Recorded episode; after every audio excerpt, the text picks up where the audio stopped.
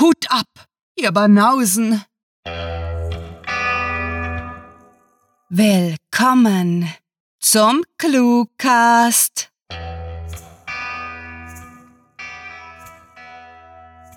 Unsere Einkaufstour im Möbelhaus ist ein Spaß für die ganze Familie. Also schnappt euch eure 1,54 Kinder, den Hund und euren Partner, packt alles in den Einkaufswagen und nichts wie los. Bargeld müsst ihr keines mitbringen, denn an unserer Self-Checkout-Kasse auf Patreon könnt ihr mit PayPal oder Kreditkarte bezahlen und euch viele Treuepunkte sichern. Während ihr das Möbelparadies entdeckt, wünschen euch die Mitarbeiter viel Spaß mit der Kurzgeschichte.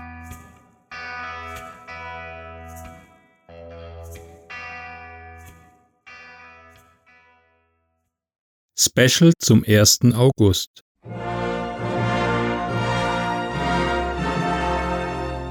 Die letzten Eidgenossen.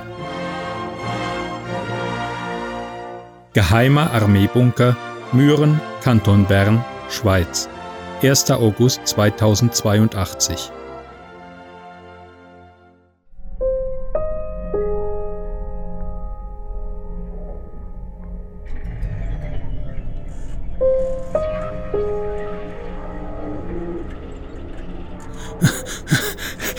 Könntest du mir hier drüben mal behilflich sein? keuchte Martin gereizt und lehnte sich mit hochrotem Kopf gegen die schwere Maschine, die entfernt an eine gigantische Zentrifuge erinnerte. Ich kann das Ding ja kaum alleine halten. Wie soll ich es da installieren? Basil, der ein paar von der Decke herunterhängende Kabelbündel untersucht hatte, wandte sich um. Okay, okay, murrte er demotiviert. Ich bin gleich da. Dauert nur einen Augenblick. Verdammt, wir haben nicht ewig Zeit, wetterte Martin gereizt. Jetzt hör schon auf, pingelig deine Drähte zu untersuchen und hilf mir lieber, das Teil zu montieren. Widerwillig wandte Basil sich von der Arbeit ab und kickte mit seinem Kampfstiefel einen kleinen Stein zur Seite, der auf dem gegossenen Betonboden lag. Während er zu Martin schlurfte, murrte er, als ob irgendwas davon noch eine Rolle spielen würde. Martin ließ sich von seinem Kameraden nicht aus der Ruhe bringen und wiederholte den Satz, den er gefühlt schon hundertmal gesagt hatte. Wir machen unseren Job, auch wenn es unser letzter ist, beschweren uns nicht und stellen keine Fragen. Grimmig und mit wiedergefundener Sturheit packte Basil mit an und half, das schwere Gerät hochzuheben. Etwas zu spät bemerkte er, dass er keine Ahnung hatte, wo das Ding hingehörte, und er fragte gepresst: Wo? An die Wand, gleich neben die Buchse für den Strom, antwortete Martin außer Atem. Mit größtmöglicher Vorsicht und nicht minder großer Anstrengung schleppten die beiden Männer die Maschine zu ihrem Platz und setzten sie vorsichtig ab. Atemlos setzten sie sich auf den Boden, um sich eine kurze Pause zu gönnen. Basil nahm einen Schluck aus seiner Wasserflasche und fuhr sich mit der schmutzigen Hand über die Stirn, um sich die Schweißtropfen wegzuwischen, bevor er resigniert sagte: Das Ganze hat doch keinen Sinn. Jetzt sei nicht so ein Pessimist, rügte ihn Martin und versuchte dem Kameraden einen aufmunternden Blick zu schenken, was ihm aber offenbar nicht wirklich gelang. Hier sind wir verhältnismäßig sicher, und wir haben sogar ab und an frisches Gemüse zu essen. Der Sellerie heute war aber grauenhaft verkocht, wandte Basil ein. Außerdem ist er harntreibend. Das ist auch nicht wirklich praktisch bei der Arbeit. Martin seufzte theatralisch und kroch über den schmutzigen Boden des Bunkers neben dem Gerät zur Wand, um das Kabel anzuschließen, als er Schritte hören konnte und sich umwandte. Er erhob sich und strich seinen schmutzigen und alten Kampfanzug zurecht, während Basil ihm zuraunte, das muss wieder die Madame Doktor sein. Claire trat in den Raum und sah sich kurz um, ehe sie in ihrem französischen Akzent sagte: Danke, ihr habt ja schon alles angeschlossen. Kein Problem, erwiderte Martin, als sie herantrat und eine der Maschinen einschaltete, die mit einem tiefen Brummen zum Leben erwachte. Ähm, was machen die Dinger eigentlich genau? Claire deutete auf das Gerät, an dem sie gerade arbeitete. Das ihr erzeugt Longitudinalwellen. Und was bringt uns das? wollte Basil wissen. Haben wir im Moment nicht ernsthaftere Probleme? Leicht genervt antwortete Martin. Sie meint Todesstrahlen. Oder hast du etwa an Wasser gedacht, nur weil du etwas von Wellen gehört hast? Ganz Europa ist gefallen. Wir haben das Mittelland verloren und spielen jetzt mit Todesstrahlen herum, die sowieso nicht funktionieren, beschwerte sich Basil. Wenn die Bomber kommen, machen sie uns platt. Wir haben keine Chance. Claire wandte sich kurz von dem Bildschirm ab und erklärte, eigentlich sind es nicht Todesstrahlen, sondern Wählen. Martin war ebenfalls skeptisch, doch er wusste, dass diese Maschinen ihre letzte Hoffnung waren. Und damit kann man tatsächlich Flugzeuge abschießen? Vielleicht, antwortete Claire zurückhaltend, bevor sie zur nächsten Maschine trat und sie hochfuhr. Wenn die Berechnungen stimmen, könnte es funktionieren. Wenn nicht, pas chance. Na super. Martin war der Sarkasmus deutlich anzuhören. Auch wenn er es sich weniger anmerken ließ, seine Erwartungen waren nicht höher als die von seinem alten Kumpel, den er vor Jahren in der Rekrutenschule kennengelernt hatte. Das Knacken seines Funkgerätes, dem einzigen noch funktionierenden Kommunikationsmittel, riss ihn aus seinen düsteren Gedanken und er lauschte der Stimme in seinem Ohrstecker. Nach kurzer Zeit sagte er möglichst ruhig, wir werden bald wissen, ob Claires Todesmaschine funktioniert. Mehrere Bomber fliegen in unsere Richtung. Ich bin gleich soweit. Une seconde, antwortete die ehemalige Physikprofessorin und tippte verbissen einige Befehle ein. Martin wandte sich zu Basil um, der sich eine Zigarette, wahrscheinlich seine letzte, angezündet hatte.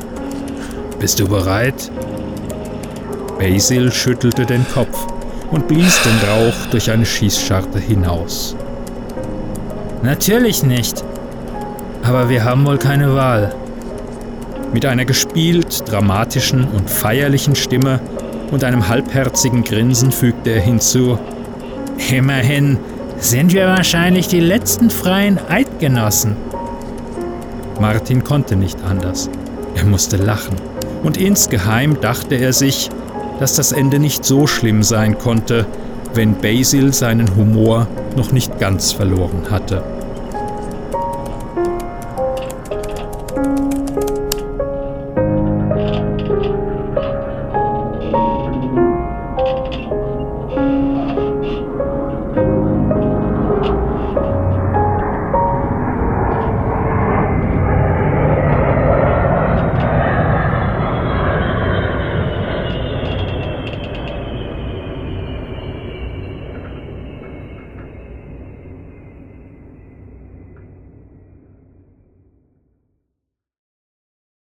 Das war Die letzten Eidgenossen, geschrieben von Sarah. Für euch gelesen hat Klaus Neubauer. Diese Kurzgeschichte spielte am vorgegebenen Setting Geheimer Armeebunker und beinhaltete die Clues Buchse, Sellerie, Eidgenosse, Humor und Madame.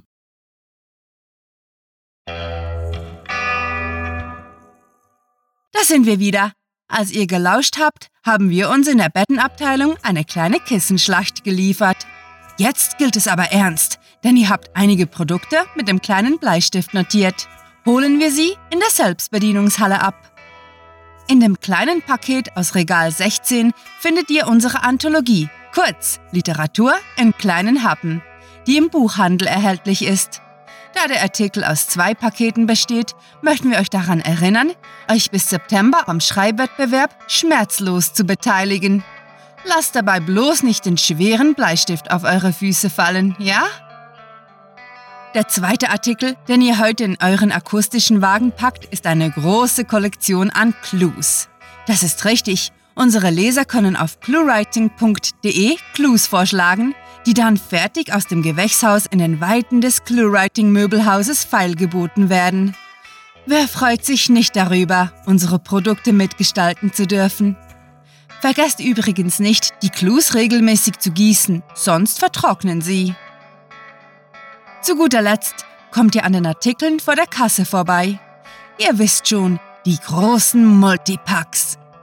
Bei einem Produkt könnt ihr einfach nicht widerstehen. Es ist eine Großpackung in Folie eingeschweißter Sprecher. Wer möchte sie nicht zu Hause haben?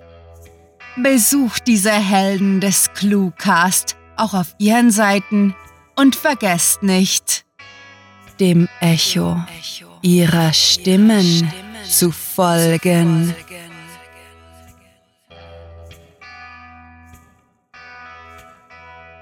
Das Schönste am Möbelkauf bei Clukea ist jedoch die Tatsache, dass man nach dem Zusammenbauen der Bücherregale und Podcast-Stereoanlagentische ein Selfie davon schießen und auf Instagram, Facebook und Tumblr hochladen kann.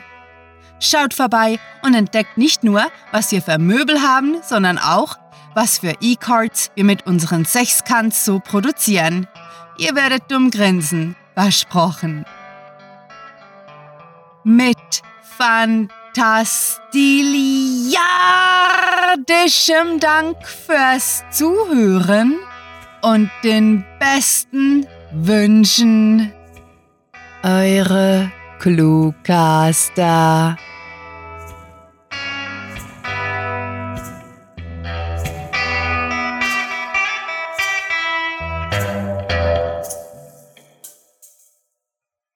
It's fun to print in CYMK.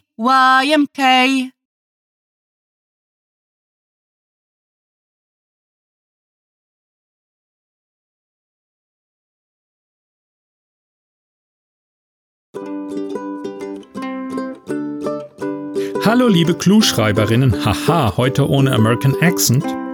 Hier kommt äh, die letzten Eidgenossen. Hier kommt ein Auto. Ähm, verdammt, ich brauche eine Kabine. Und draußen kommt wieder ein Auto. Diese scheiß Raschauer. Ciao. It's fun to print and see YMK. It's fun to print and see YMK. Young man.